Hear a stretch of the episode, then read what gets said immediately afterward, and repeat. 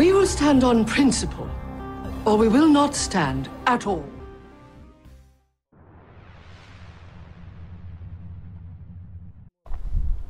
Hello everyone, this is Thierry Harris uh, here for another episode of Principal Discord. This time we are with Michel Girardin. Michel, how are you doing?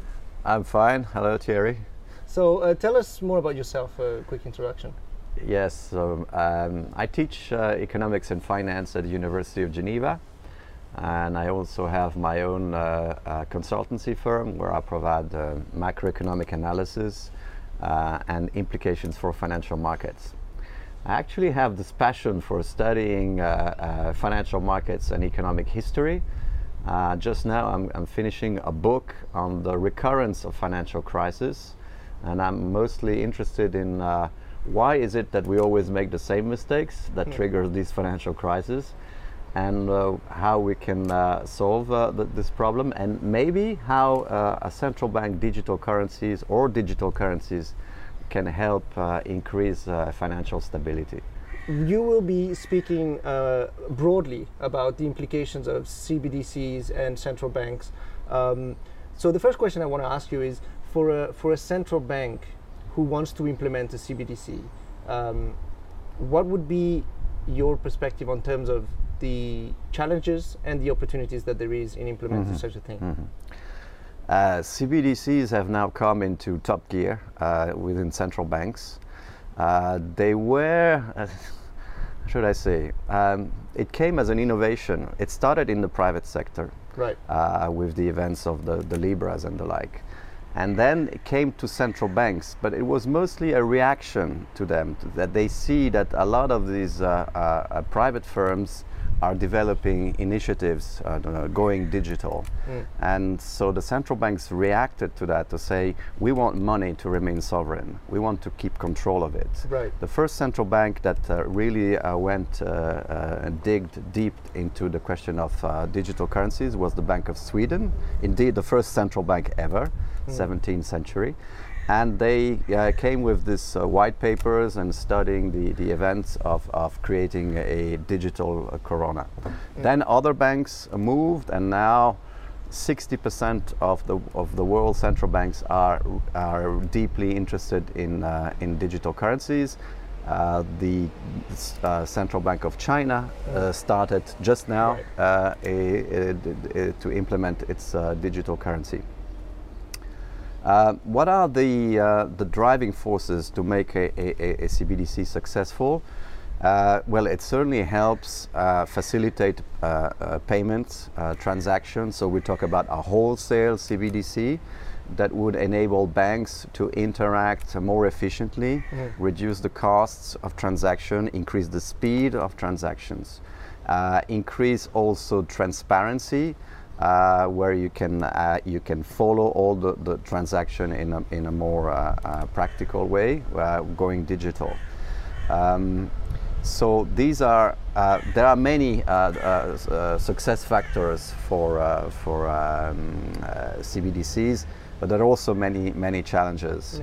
And uh, one of the challenges is clearly to see how uh, uh, implementing a digital currency will not violate privacy rights. Right. Um, another issue is uh, financial inclusion. Uh, basically, now the Central Bank of Sweden has stepped back a little bit from this project, saying that maybe it's not such a good idea to go digital uh, because we're not sure that uh, at some point we get maybe a technical problem and people cannot access cash. Right. Um, so it's it's it's moving clearly in this direction, and certainly a boosting factor that has uh, now uh, made central banks really interested in, in this project is COVID-19. Right. Clearly now the, the use of cash is uh, is uh, disappearing uh, fast. In countries like Sweden, already some some shops uh, say uh, cash Okay. n- not accepted, uh, and increasingly it's becoming the, the trend. So yes, the, the trend towards uh, digital is uh, is clearly there. I mean, it seems like a natural evolution, right? You see already checks that have completely gone in many countries in the Western world, etc., etc., uh, and in Asia and Africa, uh, even they're they're leapfrogging a lot of a lot of those things. Um, let's let's step back a little bit with the with the principles of the central bank problems that we are facing now as a whole. Um, because at the moment we can't say that they're following unorthodox poli- policies. Uh, and so I guess you as a lecturer also in macroeconomics, you, you, you touch on those subjects. Uh, how do you see this evolving? The, the policies of the central banks uh, have become, as you say, unconventional after the, the subprime crisis. They first uh, used the conventional tools of interest rates, and when these interest rates touched the lower bound of 0%, mm. they went slightly negative. Right. Indeed, they are negative now in Switzerland, in the Eurozone, in Japan. Um, but they cannot go much lower than that.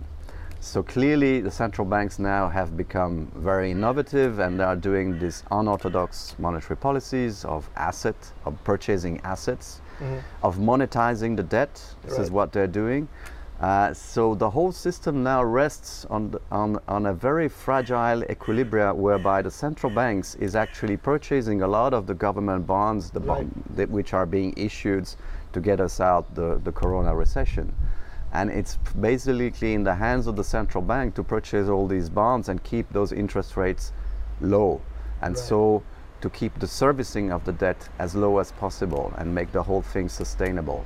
But this is a tricky balance because basically we're putting ourselves in the hands of the central bank right. to ensure a, a financial so, stability. So that's, that's one uh, observation, right? Is that uh, you, you, can argue that central banks always have been monetizing the debt basically, and, and, and, and a lot of questions are raised when, when it comes to the independence of central banks to the government. So mm. it seems like it becomes increasingly obvious, right, that, that there is a need for central banks to to do that and, and, and in a way you also see money being politicized right mm. both from the side of the dollar from the side of china and internally in the markets from the side of government debts so talking about po- politicizing money right right um, we see a currency wars uh, pl- playing in history every now and then. Mm-hmm. And sometimes those currency wars turn into trade wars, and mm-hmm. sometimes those trade wars can turn into real wars. So, mm-hmm. where do you see us in the evolution there, and do you think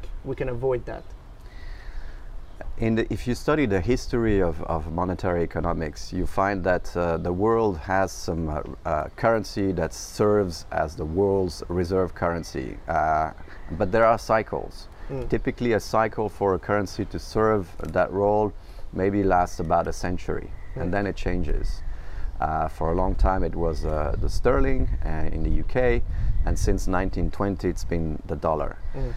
But the dollar huh, is becoming a bit of a problematic currency. Indeed, since uh, Nixon removed the peg to, the, to gold in mm. 1971, the dollar has been on a steady decline. Right. It was worth four francs 30 uh, back in the Bretton Woods uh, yep. system of stable currencies uh, of fixed uh, uh, pegs and now it's uh, gone to parity with the Swiss franc. So it's lost a lot of value.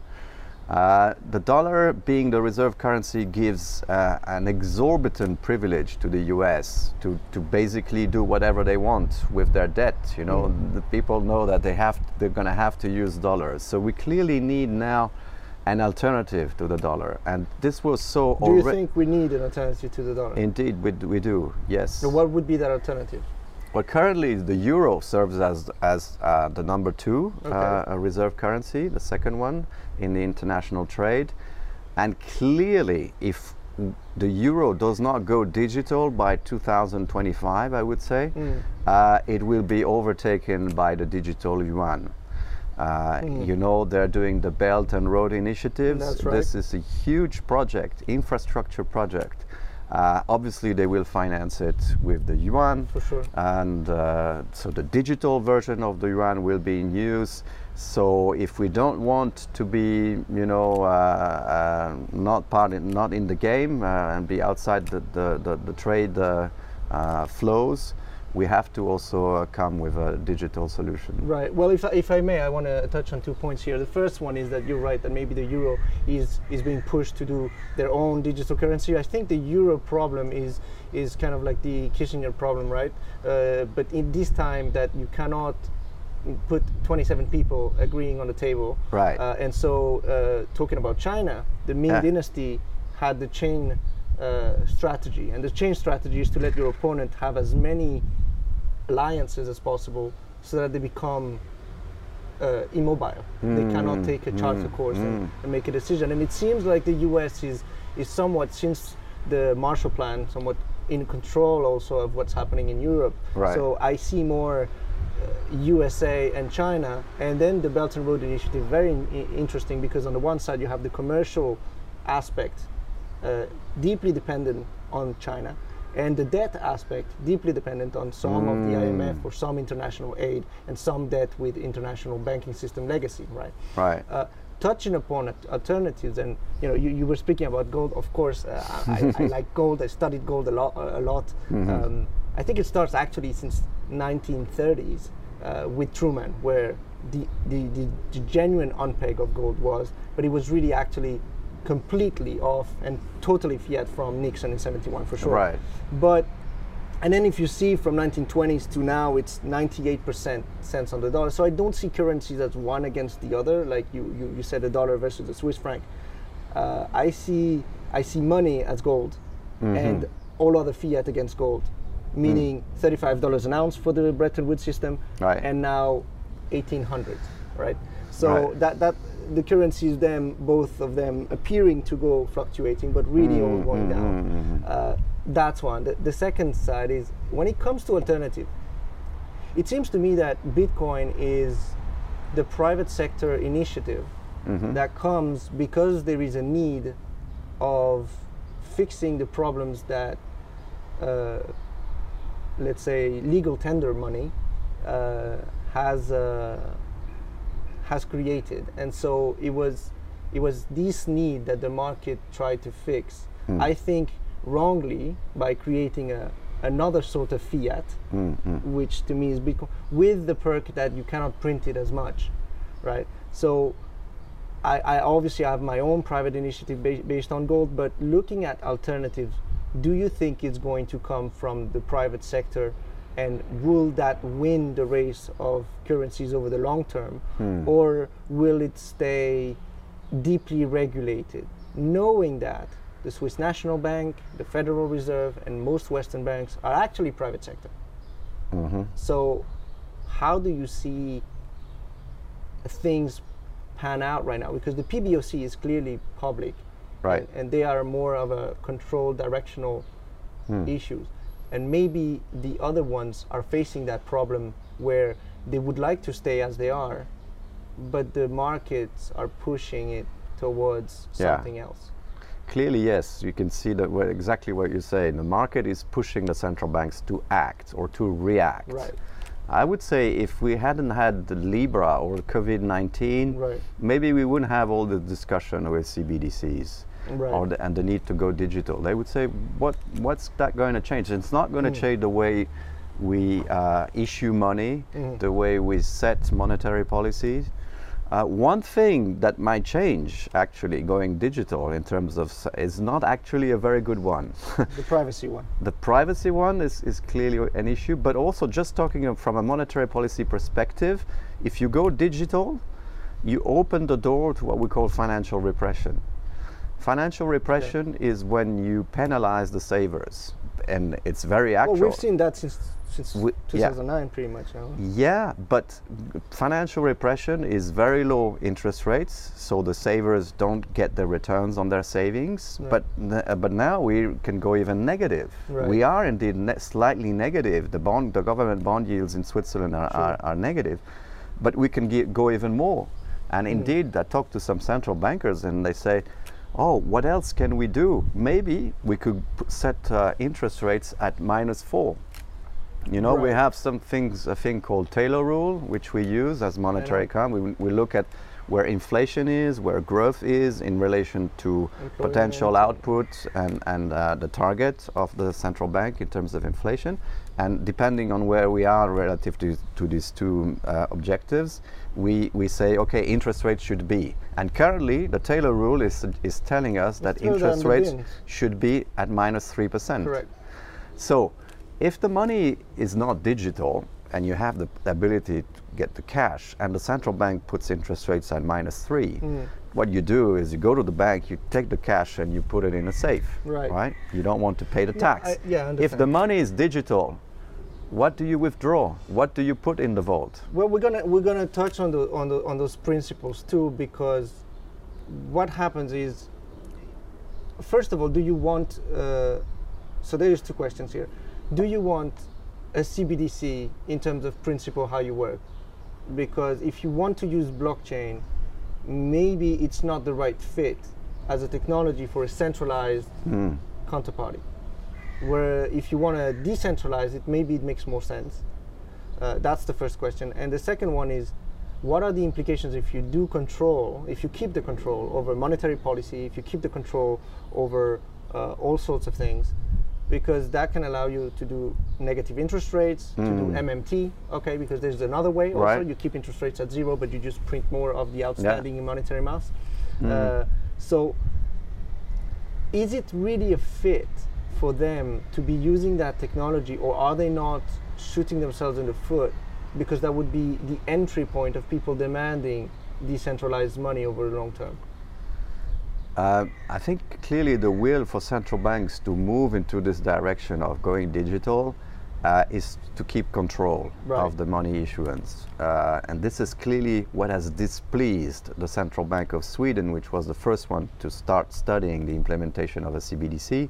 Right. Is they see that oh, people are just using, they're not using cash anymore. Cash is disappearing fast in Sweden. Mm-hmm. They, ha- you see people even uh, putting the, a chip under the skin, right. so they pay their tickets in, in the train uh, and you have the controller coming and, and reading that from under your skin. Yeah, the you conspiracy know? holes are going to be Yeah, there. so, well, Right. uh, uh, but and then so they saw that and they say we cannot leave the, the, the all the, the, the money which is being used to pay you know for your daily transactions uh, in the hands of private firms who are profit seeking.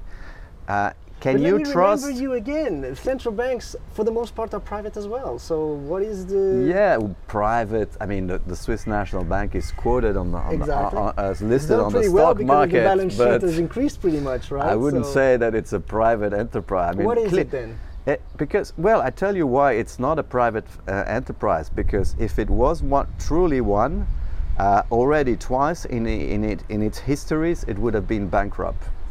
So At some point, it had negative equity. So, so when it was saying that intervening, they are in bed with the government. It's like a bailout, but uh, before it they, was cool. they, they are in charge of issuing money, of conducting monetary policy. They're not profit seeking. They can have negative equity. But they do make profits. And well, sometimes they do, but it's not their goal. It's not their goal. now, well, the, stock, Swiss, the, the Swiss National Bank. right? Well, the Swiss National Bank is the most aggressive central bank in the world. in- if you compare the size of the balance sheet to some GDP. people are even asking for dividends now. Yeah. Okay, so they have 120%, the equivalent of Switzerland's GDP Right. is, is the balance sheet Is there of the not Swi- a moral hazard there? Well, they, they obviously need to. They have all these assets. They bought. They buy. They're buying euros like mad, uh, just to prevent To the peg. Swiss franc to, to overshoot and go back to parity vis-à-vis Right. the euro. So they're keeping it at 107, 108. Obviously, they would love it if they could go back to 120 or even Right. above. But, but that's not going to work. It never works. The pegs never work. The peg, uh, the peg worked. Actually, no, the floor worked at some point. I don't know Over the why long they. term, I don't know why they, they. I don't know why they removed it because now it's basically uh, they have to spend. They have to purchase euros. In, in when the floor was there, they could just threaten. They could just say, "We're there." If somebody wants to buy Swiss franc, and But over the long term, do pegs work? You've seen it Uh, in Argentina. You've seen it in Hong Kong. You've seen it in many A- other places, a- according to my peg knowledge. it depends on on who, who which which currency you peg yours to. In the case of argentina uh, you peg the, the, the to the dollar. Uh, so when the dollar appreciates your peso Right. appreciates along and it kills the export industry. That's what killed uh, argentina. It kills also some uh, countries uh, in asia back in in the 90s so it really depends. But here we're talking about a very strong, actually the strongest currency in the world, the Swiss franc, the most overvalued in relation to its uh, purchasing power parity value. And we're we're not pegging. First, it's not a peg. It's, it was a quasi peg. It's just uh, a, a, a limit Right. above which you don't want to, to, to see the, the Swiss franc appreciating. So I, I actually was a bit surprised that they removed the, the, the floor. I think I it- don't think they did it because they wanted to. It's because they were in certain. they were scared. capacity. I talked to the, the, the uh, vice chairman of the Swiss National Bank then, Jean-Pierre Danthine, who was my professor at the University of Lausanne and the director of my thesis, my PhD. Yeah. So I have a good connection with Jean-Pierre and he talked to me and he, he got scared. He did some back of the envelope estimation of what it would cost the Swiss National Exactly. Bank if they would keep on buying all purchasing all these euros. And i told them yeah but you're going to remove the floor. You're going to have to purchase it even more. And this is what they're doing. Since then since they removed the floor the size of the balance sheet has actually increased. That's that's also due to a lot of things, but I agree with you, uh, anyways. But uh, from from that perspective, would you agree with me that two different countries with two different economies should not have the same currency? yeah All right. Clearly, So from yeah. that perspective, that means even the euro is nonsensical. It's a political project, and it's not an economical project. clearly clearly the, Alright. the yeah the clearly uh, it the system is half baked as margaret thatcher used to say is it's it's not it cannot work until we create this fantastic vision that victor hugo had uh, and when he said uh, back here last uh, in the 19th century he said uh, we we need to create uh, the united states of europe we need to have a model in Europe that works just like Switzerland, a confederation of states Okay. where you have uh, incomes, uh, taxes which are levied at the confederation level, at the cantonal level, and at the communal level. We need that in Europe. Until we have, a we cannot But have a stable euro Right. with one central bank and, as you said, 27 finance minister. Right. They meet each month at the Euro group, but they just talk. They just talk. There's no way you can. And the problem we have in Europe is that if at some point we need to help uh, civil servants in Greece or the banking sector in Spain, we need to ask permission to the German taxpayers. Right. Are you willing to get the, your money Well, and, should- and help the Greek uh, citizens or the Spanish or the Portuguese one? Should, should the whole thing be there on the first place? I mean, because you're talking about Switzerland, and you know, like I, I I like the Swiss system much better because of the direct democracy. It doesn't seem Yeah. to me that uh, Europe has the perfect democracy right now as a as a whole. So I think there is many Yeah. more problems than just you know consolidation. Yeah, but one there's problem is that it's consolidating, right? actually the United States were created like that to just uh, uh, make uh, cancel the debts of the different states and mutualize the debts. Right. Uh, indeed, if we if you look at uh, I looked at the differences of wealth of income uh, per capita in the different cantons of Switzerland or the different states of, of the US, there's actually more differences within these cantons, across these Swiss cantons or across uh, states in the US, Okay. between the richest state, which, uh, state in the US, which is Washington D.C., and and the poorest one, which is Mississippi. There's more income discrepancy uh, than, say, between Germany and Greece. right. Right. So right. it's not a question of really, you know, countries being really different. It's just a question, as you said, of political will. Do you do? We are not asking the taxpayers in Zug, which is the richest, the wealthiest uh, canton in Switzerland, whether they agree that their money, uh, their tax money, uh, it, it can be used to help uh, peasants in, in the Jura, which is the poorest country canton where I come from. a good thing that you come from Yeah. here, so you can insult it. so I get the money. And, and the taxpayers in Zug, nobody's asking them, are you okay if we can use some of the money you paid for your taxes to help uh, uh, the peasants in, in or the or the wine uh, producers in Valais, which is the second uh, poorest uh, canton in Switzerland. You just take the money. We call this péréquation financière in French, so redistribution, and and we, we reallocate. We're here And in the is- land of Rousseau, in Geneva. Uh, we have a statue of Rousseau. Yeah. I live in Zurich. Uh, there is no statue of Voltaire over there, but I think the spirit is there. Um, let's go back to central bank digital currencies and their implication. You are now the head of a central bank at the SNB. What would you do? Um, ooh, that's a good one. Um, well, I would certainly um, talk to my colleagues at the BIS, uh, which is actually a fantastic place to get information on what other central banks are doing. And they Yeah. meet each month in Basel. So, this is a fantastic opportunity we have here with the Bank for International Settlements, where you can really discuss, even informally, and, and see how other peoples are moving. Because we may not be have to build the same uh, central bank digital currencies. One big concern, and what I would have if I were at the helm of the Swiss National Bank, is I would not want to crowd out the, the clients the syst- from the banking sector.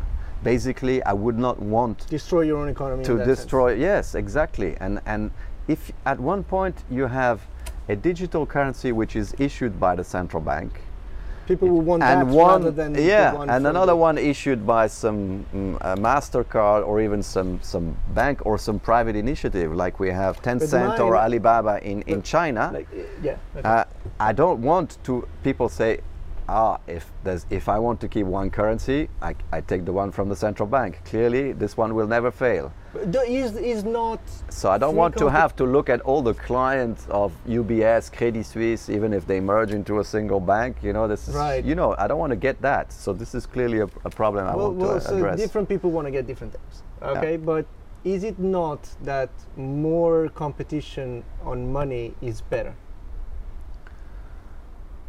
Uh, competition on on building a digital currency. You mean? It could be just as much as coming from the private sector, from the public sector. I think the principle we need to establish, because I am I'm here in Switzerland, and the thing that worries me at night is, are we or are we not in a free market? Okay, Mm. it's really top-down thinking of you. And if we are in a free market, then why is it that the most important price, which is the price of money, is not decided by the free market, but by but by central banks, and even the long bond is decided by central banks Indeed. nowadays. So it Yeah. seems to me we are not in a free market. Okay, and if we're going down that path, then we can end up with a cu- currency like in China, Mm. where they can cut you out Mm. of the SWIFT system. Okay, Mhm. like the Americans do sometimes. Mhm. Uh, they can unbank you and they can decide on whether you're banked or unbanked. They can decide on whether you have privacy or not. Uh, things like that. That is what Mm. worries me. And then sometimes you see a big trend since basically the, the economic, the great economic crash that we see in 2008. Mm. Institutions as a whole have lost their trust and their reputation. Mm. I see that trend, and I see Bitcoin is playing into that as well because it's also playing on the trust of money and the trust of the institutions that, that follow the money. And those who are in the banking, in the financial sector, they also care about those things. And they look at this as, as a free market opportunity to have money. So some people think of gold, right? Some people think of cash. Uh, but the problem today with Bitcoin is that it came, uh, and to me, it did one good thing, which is ask the question what is money? Hmm. What is it supposed to be? And how is it supposed to run? Hmm. And I see that in the long term, I hope that we will have a separation of money and the state, just as we saw a separation of money and religion. Hmm. Okay, and I think that's the movement now. Mm-hmm. And that I believe coming from the free market is unstoppable. Mm-hmm. Right. Now, the force that would try to prevent that is the central banking cartel, if you want to call it like that. Right. Um, Yeah. and and and so. So you believe trust in uh, which is the key uh, element for Absolutely. money to to exist. Uh, you can have trust in in a in a in a currency, uh, even if there's no central bank or government behind it. I think in I believe it was in the 1600s where you had private banks, and then also looking back, uh, Ah. uh, Friedrich Hayek Yeah. was talking about private money Mm. uh, issued by private banks with different uh, different trusts, different qualities, and Yeah. therefore competing. I mean, eh, there's nothing new under the sun. Yeah. The euro is competing with the dollar, the yen, Right. the, the, the sterling, and everything. So Yeah. why not leave it to others? Sure. Right, and then and then And indeed, money wa- came long before central banks were Right, it, created. it was it was Yeah. uh, it was private banks holding. But own i- if you think of the origins of central bank, like for the Riksbank, the Bank of Sweden, and then the Federal Reserves, also beginning of uh, last century, the prime reason why they were created was not to to issue a, a currency and, and control the money supply.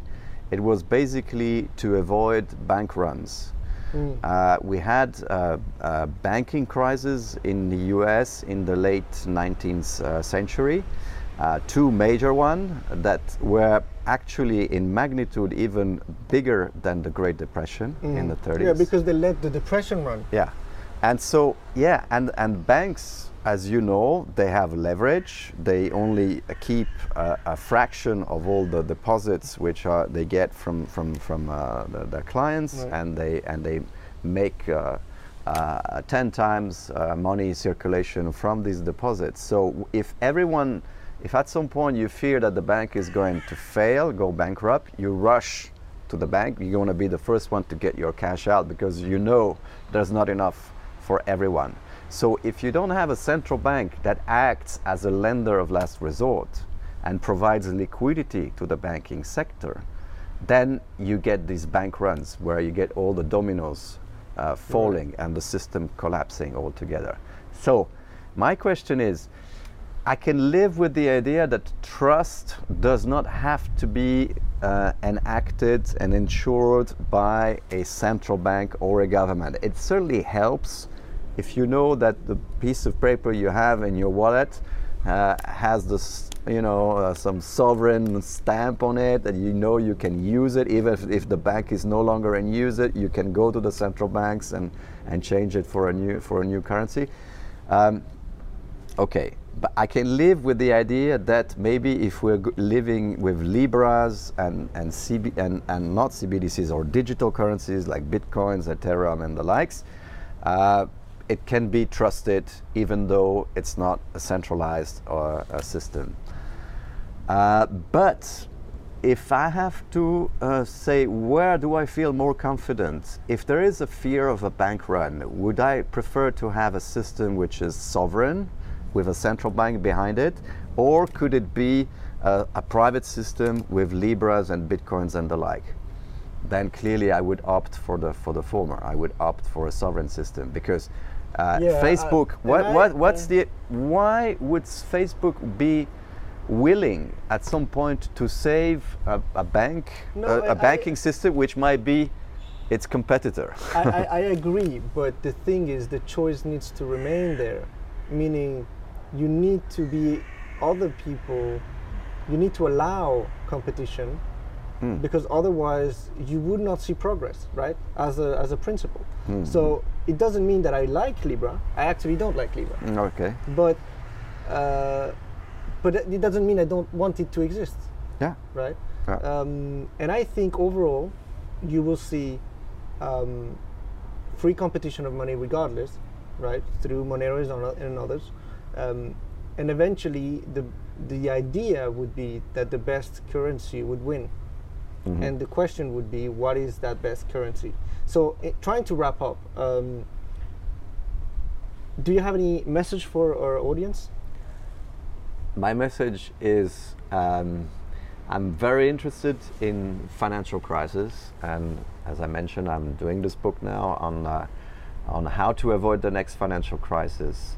So I question whether the, go- the move towards digital would actually improve financial stability. And the answer is I'm not sure, actually. Just what, what I said, you know, avoiding bank runs, which is the prime mission, the original mission of central banks, is best ensured if we keep uh, central banks in play and we do not go fully digital.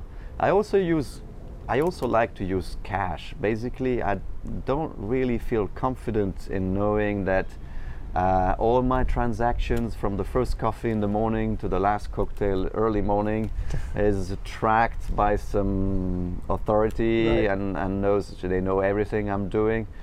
I don't really like this world. So I would say on the on the last note that prudence is a good word, and that most likely the idea here is to not go fully digital 100% directly, but rather see and get more options, keeping cash alive because you never know you might use it. Indeed. Okay, Keep, thank you. keep cash alive. That's right. Okay, so thank you very much, everybody. If you like this video, if you like this interview, follow us, like uh, us. Also follow uh, Michel Girardin. He has a book coming up uh, soon, so uh, he will let you know when when that is out. Thank you.